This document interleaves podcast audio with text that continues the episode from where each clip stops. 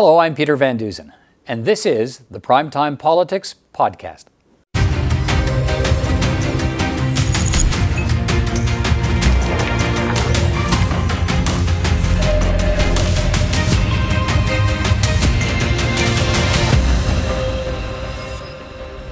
On our program tonight, the Prime Minister faces a continuing barrage of questions about Canada's COVID vaccine plan on a day when Great Britain becomes the first country to approve a vaccine and will begin giving the shots in a matter of days.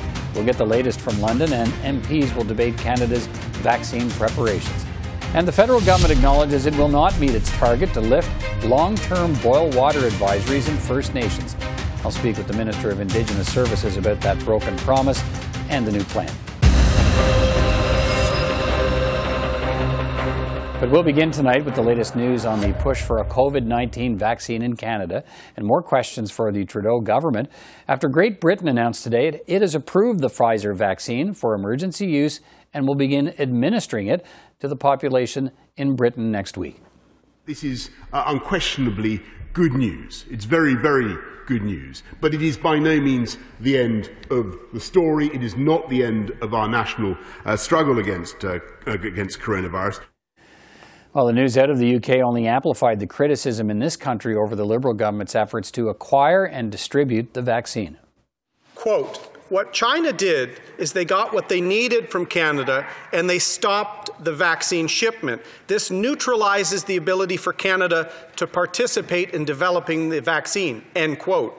This is the assessment of a leading intelligence expert on how the Liberal government got played by China.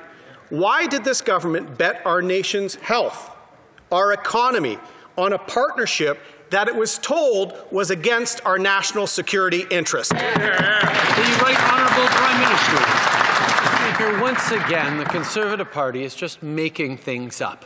We actually secured the broadest range of vaccine potentials. We knocked on every door to make sure that Canadians would maximize their chances of getting an effective vaccine when they came through. Yes, when CanSino uh, withdrew, uh, we went from potentially eight deals with vaccine makers to seven deals with vaccine makers. But those seven deals that we have cover the best portfolio of any country in the world and more doses per Canadian per citizen than just about any other country. That's the leadership we've shown. That's how we have Canadians' backs. There will be three ways of vaccinating people hospitals, vaccination centres, and in the community with GPs and pharmacists. Around 50 hospitals are on standby, and vaccination centres in venues such as conference centres or sports stadiums are being set up now. This is with regard to a vaccine that's being, a COVID vaccine that's being released to the public tomorrow. I wish we could say that here in Canada. Instead, we have to congratulate our friends in the United Kingdom for getting their act together. So the question is this when will the Prime Minister give that exact same information to Canadians? The Right Honourable Prime Minister. Mr. Speaker, every step of the way we have relied on experts and scientists to give us uh, recommendations on how to move forward on a rollout of vaccines right across the country. We've worked closely with the provinces and territories, and we will continue.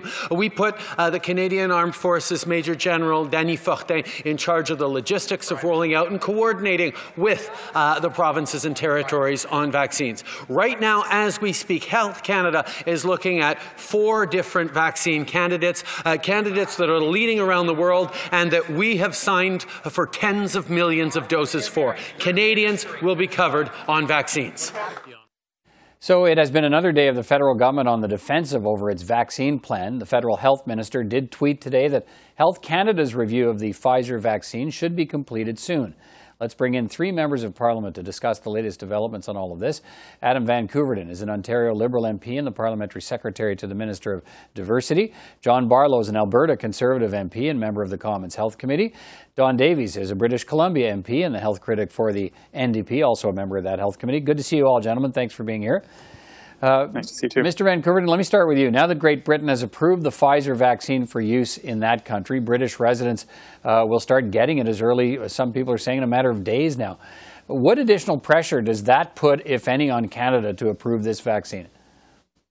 I don't think it's a matter of pressure so much as it's a good news story because, uh, you know, a quick uh, approval time turnaround uh, from Great Britain means that it's uh, we're, we're, likely to see the same thing here in Canada. Things like this take time. It's very important to make sure uh, this is a safe vaccine and an effective vaccine, and it's the right one for Canadians. And this is a really good news story that uh, that Pfizer's been approved in the UK um, because we've been working very closely with both Pfizer and the UK, and the NHS is like Canada's healthcare system, a world class healthcare provider. So it's a very very positive step forward, and I'm very optimistic that our approvals will be done quickly as well. Mr. Barlow, Health Canada issued a statement today as well, saying it's doing its own review of the Pfizer vaccine, should be completed soon, is the way it's framed.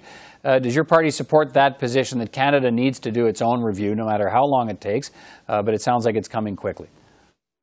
I, think there can be can be some harmonization of regulations uh, when it comes uh, to uh, the vaccine.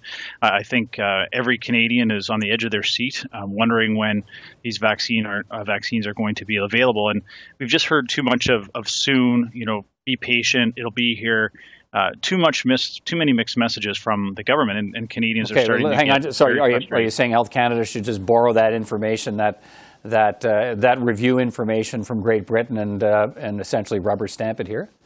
No, I don't think they should rubber stamp it, but I think there is some harmonization, some of the regulations that have done that. You know, a country like the United Kingdom, as Adam said, uh, has a uh, a very strong healthcare system, and I think there are some things that we do not have to reinvent the wheel, so to speak. That there may be uh, some ways to expedite the approval process uh, here in Canada to ensure that those vaccines are available as soon as possible. But at the same time, obviously, you want to ensure um, the safety of, of Canadians. Don Davies, what's your view? Should anything change here in the approvals timeline in Canada because the British have now approved the vaccine for emergency use? No, I think Canada has to do our own evaluation. That's the way we handle all drugs. I mean, whether something's approved in the States by the FDA or by Britain uh, doesn't change the fact that Health Canada has its own uh, responsibility to Canadians to do its own review. I, I, do think there are some some other points though that, that, could be made. One is that in the U.S., they uh, Canadians may have seen a plane land last week with vaccine from Pfizer on U.S. soil, even though they have not received FDA approval. And uh, Canadian law does allow that. We could be receiving Pfizer vaccine on Canadian soil pending Health Canada approval.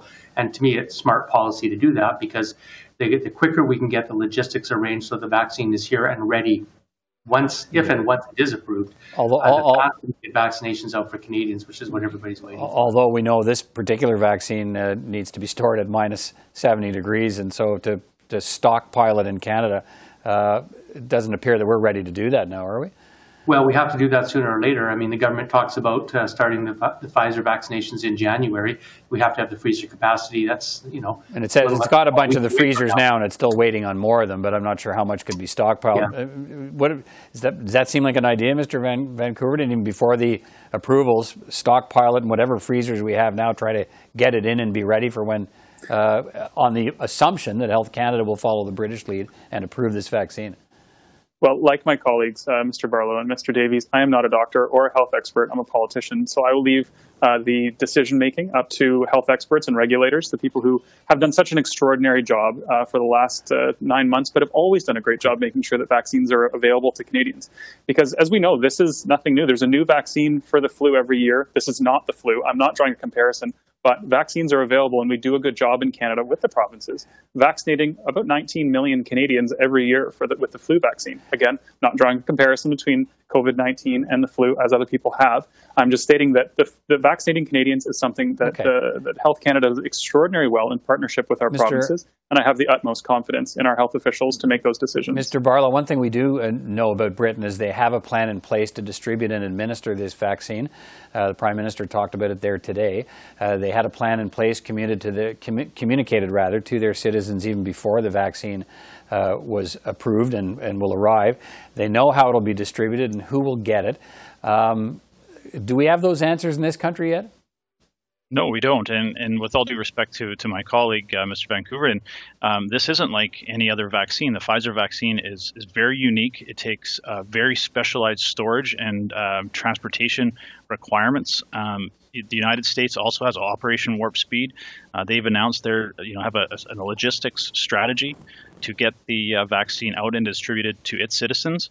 Uh, we have nothing like that. And we've asked uh, multiple times to the government, how many fridges do we have? who's being who's building them where are they going to be located? How is the vaccine going to be distributed? Who's going to be distributed? Who's going to get the vaccine first? We have none of these answers and i think that would go a long ways to addressing the anxiety and the mental health stress that canadians are under right now. Mr davies the uh, uh, in, in, part the answer from uh, government officials that look uh, vaccine delivery in, in canada is uh, it, it's it's complicated. A rollout's complicated because there's a range of vaccines with different requirements for storage and distribution. We need the participation of the provinces. It's a more centralized health system in Britain, for example. So it's a more complicated challenge in Canada uh, than in Britain, for instance. Do you accept that as a reason for the time it's taking uh, to put this detailed plan in place and get it out to Canadians? Well, of course not. I mean, you've got countries as varied as the UK uh, and the United States who doesn't have a national uh, healthcare system at, at all, and Australia. All three of those countries are much further ahead than we are. Uh, now, Canadians uh, only care about one thing. They want to start knowing when they can start looking forward to getting these vaccinations. And I think uh, I think they're entitled to some specifics at this point. It's December 2nd. Uh, this government has been saying over and over again that they expect to start vaccinations in as early as January. Again, that's that's that's weeks away from now. I think it's time that the government gave specifics to Canadians. Uh, on a different point, I wanted to say that uh, our leader Jagmeet Singh today came up with, I think, a really important policy initiative, and that is to right. you, you want you want Canada get, to get back to manufacturing vaccines. Yeah, and I think that's important because although it's not going to be done in time, you know, to get produce vaccines, say in the next 12 months, the COVID uh, pandemic has revealed a serious deficiency in Canadian vaccine and medication production. And I think it's something that all parties should join together with Mr. Singh and get to work on creating a Crown Corp so that we can have you know domestic self-sufficiency. Australia is producing 30 million doses of the AstraZeneca vaccine. So the U.S. is, the U.K. is, Belgium is. So I think it's a big it's a big flaw that Canada is not in this position because we really are at the mercy of okay. multinational pharmaceutical I, companies. Mr. Mr. Van, Mr. Van Koeverden, let me go. Let me go back if I can here to the to the issue of uh, of a plan and what, well, what Canadians. Well, if I could, I'd like, well, I'd hang like on. let me ask. my let, let, okay, let me ask a question, and uh, you can weave an answer into it, and we'll we'll take it from there. Uh, like one of the government's answers this week has been like we don't have a date yet, so it's hard to know exactly what plan or what vaccine we might be getting. But uh, let's forget the date. Why why would the plan wait for a date? Why don't we know what will happen no matter what date the vaccine gets here? So the day after the vaccine gets here, it gets stored here. And then on day three, it gets transported in trucks or airplanes to different provinces. Uh, wouldn't we know that already, no matter what date it gets here? Like if you buy a car and want to take a trip across Canada, you set the trip. Doesn't matter what day the car arrives. Once the car arrives, you head out on the trip. I think that buying a car is different than procuring. Well, of course it is, uh, and I'm not trying to minimize from not... seven different companies. Uh, but I, I, would like to uh, correct my colleagues just on a couple of points. One, the number of freezers uh, are, are available to Mr. Barlow if he's wondering how many freezers we've procured. We have those numbers. More than 40 Health freezers Minister won't announce that, by DHAC. Won't answer that and, question. And, she absolutely has, in fact, Mr. Barlow. It's just you're being quite selective with respect hang on, to in fairness, we, you're willing we, to rely on. We, we heard and, these numbers. Hang on, Mr. Van Koeverden. We heard these numbers at the news conference yesterday. They were revealed by Minister Anand. Here's how many yes, freezers we were, have so far, so far, and here's how many more. These numbers coming. have been. These numbers have been. We've been forthcoming with the numbers with respect to the freezers, and the international media has been leaning on uh, Canada's response and, and, and referring to Canada's response as the gold standard globally. Um, so I, I But what we've the, talked about here, what we're talking I, about here, what we're talking about here today is, is answers to questions about whatever time the vaccine gets here. What is the plan for the day after it drops in Canada? How are we getting it to Canadians? Who will get vaccinated? When do we get those answers? Well, those answers uh, are forthcoming, and they require us to first work through the Health Canada regulations and and you know uh, approve this vaccine and these vaccines. There are a number of vaccines, and uh, we well, don't know which one. The, the, the, rollout system will be a lot different if it has to be but, stored at room temperature at minus 80, right? But we are prepared for all of these scenarios, all okay. of the outcomes. We're more than prepared, and international media has been very, very forthcoming with that notion, uh, both from Nature and other like very well-regarded right, uh, publications have all been saying that Canada's reaction and Canada's Gentlemen, we're, vaccine we're, procurement we're, has been time, gold. Time, time, is tight for tonight. I, am going to have to cut it off there, but thank you all for your uh, participation. Uh, we'll continue to look for answers, and uh, we'll continue to see the vaccine story unroll in this country. But uh, thank you all for your time tonight. Appreciate it. Thank you, Peter. Thank you, Peter. Take care. Well, let's take a closer look at the uh, vaccine announcement in Great Britain today. Paul Waldie is the Europe correspondent for the Globe and Mail, and he joins me from just outside London this evening. Uh, Paul Waldie, first of all, thanks for joining me. It's good to talk to you. Sure. Uh, look, a lot of people in this country want to know how the UK approval system managed to greenlight this vaccine so quickly while Health Canada in this country is still reviewing the same data the British have reviewed. What, what can you tell us about the British process? Well, the process here was faster than normal. And earlier today, during a press conference, the MHRA, which is the drug regulator, was at pains to say that the fast process didn't mean safety had been put at risk or compromised. What they did was a rolling review system. So they were actually analyzing data from Pfizer and BioNTech as its trials were going on. So one trial could carry on uh, one trial could finish sorry, and another one could start almost at the same time. So it was a much faster review process. So they have been coming under a little bit of fire for this, the speed of this whole process, but they are insisting that no corners were cut and nothing was done that wasn't, you know, that would compromise right. safety. I mean, that that's the same process that's underway at Health Canada. They're they're getting this data in, in real time uh, as uh, other countries are getting as well to be able to review it. So, I mean, how many doses will Great Britain receive, and, and how quickly will people in Great Britain get this vaccine? Has that been decided? Yes, Britain's ordered 40 million doses. So this is a two dose vaccine. So that's 20 million people.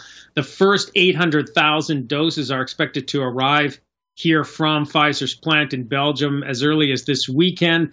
The government hopes to start inoculating healthcare workers, hospital staff in particular, as early as Tuesday, and then roll it out to the larger population, starting with care homes and then elderly people. So they're hoping to get this done over the next many months, but they're going to start in hospitals first. All right. So Great Britain is uh, clearly a couple of steps ahead of Canada here. In, in, this country, the vaccine debate's been very polarizing, and this news out of the UK only amplifies allegations that the Canadian government has been slow to get the vaccines and approve the vaccines. What's the vaccine debate been like in Great Britain? Well, the debate hasn't been so much about the vaccine here because keep in mind there is a vaccine, sort of a national program underway through Oxford University. Oxford has partnered with AstraZeneca. So the government is actually putting a lot more faith in that vaccine than it is in the Pfizer one or the Moderna one. In fact, that vaccine, the Oxford one, can be produced uh, much more quickly uh, at a lower cost, and it's easier to transport than the Moderna or Pfizer one, which require these super cold refrigeration processes. So the government is banking a lot on the AstraZeneca Oxford uh, vaccine. The debate here has been more around lockdown measures, social movement restrictions. Uh, England has just come out of a lockdown, the second lockdown today, in fact, and we're going back into a tiered system that's going to be tougher than the tiered system before the lockdown. And Boris Johnson has come under a lot of criticism from his own backbenchers about that, that the new tiered system. In fact, last night when the government put the new measures to a vote, 56 conservative MPs voted against it. The opposition abstained, but had they not abstained and voted mm-hmm. with the rebels, it would have been enough to scupper the plan. So Boris Johnson is facing quite a revolt within his own caucus and some agitation across the country that this that England and the rest of the UK are still in some pretty tight restrictions. Yeah. So, so what sort of have, how is this being viewed then as that conversation continues and sort of lockdowns begin to be? Is this viewed as sort of the magic bullet that it's all okay now in Great Britain? Well, I think that's part of the concern on the government's part. Yes, they're happy that maybe this has deflected attention away from the controversy over the lockdown measures and the tiered system. However, Boris Johnson was quick to say, yes, okay, the vaccine is coming, but it is going to take many, many months, and we can't let up on the restrictions. So he's trying to play both sides here, being very congratulatory and very pleased with the fact that the vaccine has been approved, but also trying to insist that we can't let up, the, mm. the country can't let up on the restrictions as well.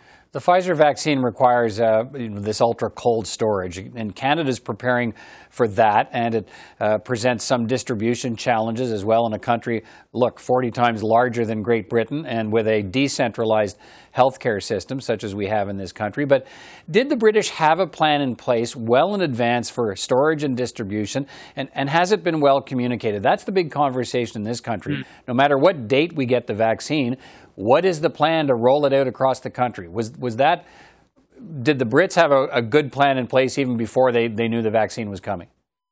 They've actually been working on a plan for quite a while, in fairness to the government, mainly because the AstraZeneca and Oxford vaccine has been such a big priority for the government here. They've been talking a lot about a rollout program. They want to start with hospitals because they can handle the refrigeration process, then move to care homes, then move to different age groups. They've been very specific about which age groups and how, using sports stadiums, doctors' offices, kind of the way the flu vaccine is handled right now at present. So However, as you mentioned, there are logistical issues with this Pfizer vaccine. It does have to be stored initially in very cold temperatures. It can only be kept in a normal refrigerator for about five days. And if you take it out of that refrigerator, it's going to have to be used within six hours. So if you're trying to move it around, it's very tricky. It doesn't have a long shelf life outside of refrigeration. So it is a little more complicated to use. That's one reason why the government is banking more on the Oxford vaccine because it can be stored in the refrigerator all the time. It doesn't require super cold temperatures. Right. But is the overall sense there that, that uh, the British government had planned for this day and this moment and that it's ready to roll this out to people or that it's been caught off guard and not prepared? Well, I, I, mean, I think yes, they've been prepared on paper, but this government has has a history of preparing on paper, and then when it comes to implementing it, uh, not going so well. So I would say uh, I'd be cautious about saying how well this is going to work in terms of a rollout. But yes, they have been prepared, and and they do have, uh, as you mentioned, it's a national system here, more or less. Uh, the NHS Right. England uh, is the largest. Obviously, there's one in Scotland, Wales, and Northern Ireland as well. However, given the size of England and that it is one national health service, they do have an advantage in that respect over Canada because it is centralized. They do have regions. They can go with these hospital hubs that they're talking about. So, on paper, it should be a fairly straightforward rollout, but we'll wait and see how it actually works in practice. All right, uh, Globe Mail's Paul Waldie. Uh, Paul, always good to talk to you. Thanks for your time tonight. Okay.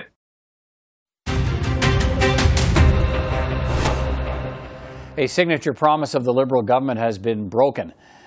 The uh, Prime Minister, you'll recall, in 2015, Justin Trudeau promised to end the long-term boil water advisories in First Nations communities by March of 2021.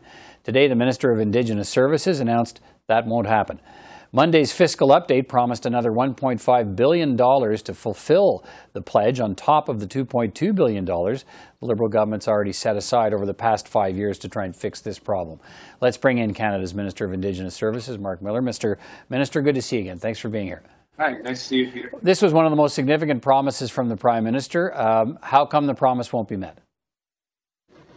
Well, look, I think the scenes that your viewers saw in, in introduction are, are, unacceptable for any country, uh, in particular Canada, which is we fancy as, as the best country in the world. Uh, I certainly believe it is. But these are regular day occurrences and lived experience on a daily basis for far too many communities in, in Canada, Indigenous in particular. There's a lot of communities on water advisories, but uh, far too many of them are Indigenous. And we committed in 2015 to lifting them by March 2021. There have been a a series of, uh, of challenges, including COVID, but not limited to COVID. Mm. Um, and also the partnership that we've that we've uh, that we've realized with Indigenous communities as, as they have uh, worked with us to establish their priorities and their timelines. And what I've heard uh, resoundingly as we navigate, obviously, a global pandemic, but also some real infrastructure challenges, um, challenges with winter roads, uh, increasing costs during COVID, obviously, is the real need for a partnership at long term and not uh, a deadline that was imposed by Ottawa. And yeah, while we will be at a, at a handful of communities by spring 2021 if things go well, um, what we're saying to communities today, and the investment reflects it, is that we are with them for the long term, and that's what they've been asking. Was the Prime Minister wrong to set that deadline? Look, what the, the deadline that the Prime Minister set in, in, in 2015 was one that every Canadian expected person in that position of leadership to say, which is that we will lift these these these these these, um, these long-term water advisories. And indeed, uh, while it was an ambitious deadline, uh, we've encountered some challenges along the way, including increasing the number of systems that are eligible for our support by 250 in 2018. Uh, now, we were uh, we were optimistic with that challenge deadline um, until COVID hit, and then um, I didn't want to be in a position with my team to entirely blame things on COVID when we wanted to give Canadians a full, um, a, a, a, truthful rendition of what was going on. Right. So we wanted to take the time to look and see how COVID was impacting. But, you, but you, you, you, you, You, you also acknowledged today in the news conference you had that, uh, that not all of the communities had been consulted before the deadline was set in 2015. Uh, why would you do that? Why would you set a deadline saying, yeah, sure, we can do this when a, a bunch of communities weren't even talked to about whether that was realistic or not? Well, I, I, I think, Peter, knowing that there are over uh, there are hundreds of communities uh, in Canada that during the middle of an election, uh, we thought we could realize these things, and indeed we put the the in the resources and financial backing of Canada to bear. Uh, but certainly, as we moved along that, that, that, path with Indigenous communities over the last five years, we've seen challenges uh, that we've met.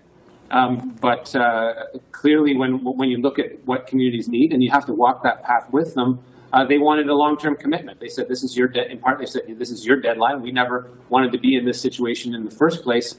Uh, some communities uh, have been on long-term water advisories for a quarter of a century. So indeed, the entire lifetime, uh, particularly of, of the of, of, the youth, not having access to clean water. So this is something that we need to be doggedly uh, resolute in, in, in tackling. And the amounts that were announced during the fiscal update on uh, 36 hours ago were uh, were ones that reflect the seriousness of this government okay. in working with communities to lift those in the long term. Okay, so there, so as, as, I understand it now, there's no new deadline to end the remaining advisories on you. You say it'll be a dozen or so by March, uh, but I'm still. I mean, the prime minister imposed a deadline to try and force this to get fixed. So how does no deadline encourage you to make sure that it happens as quickly as possible?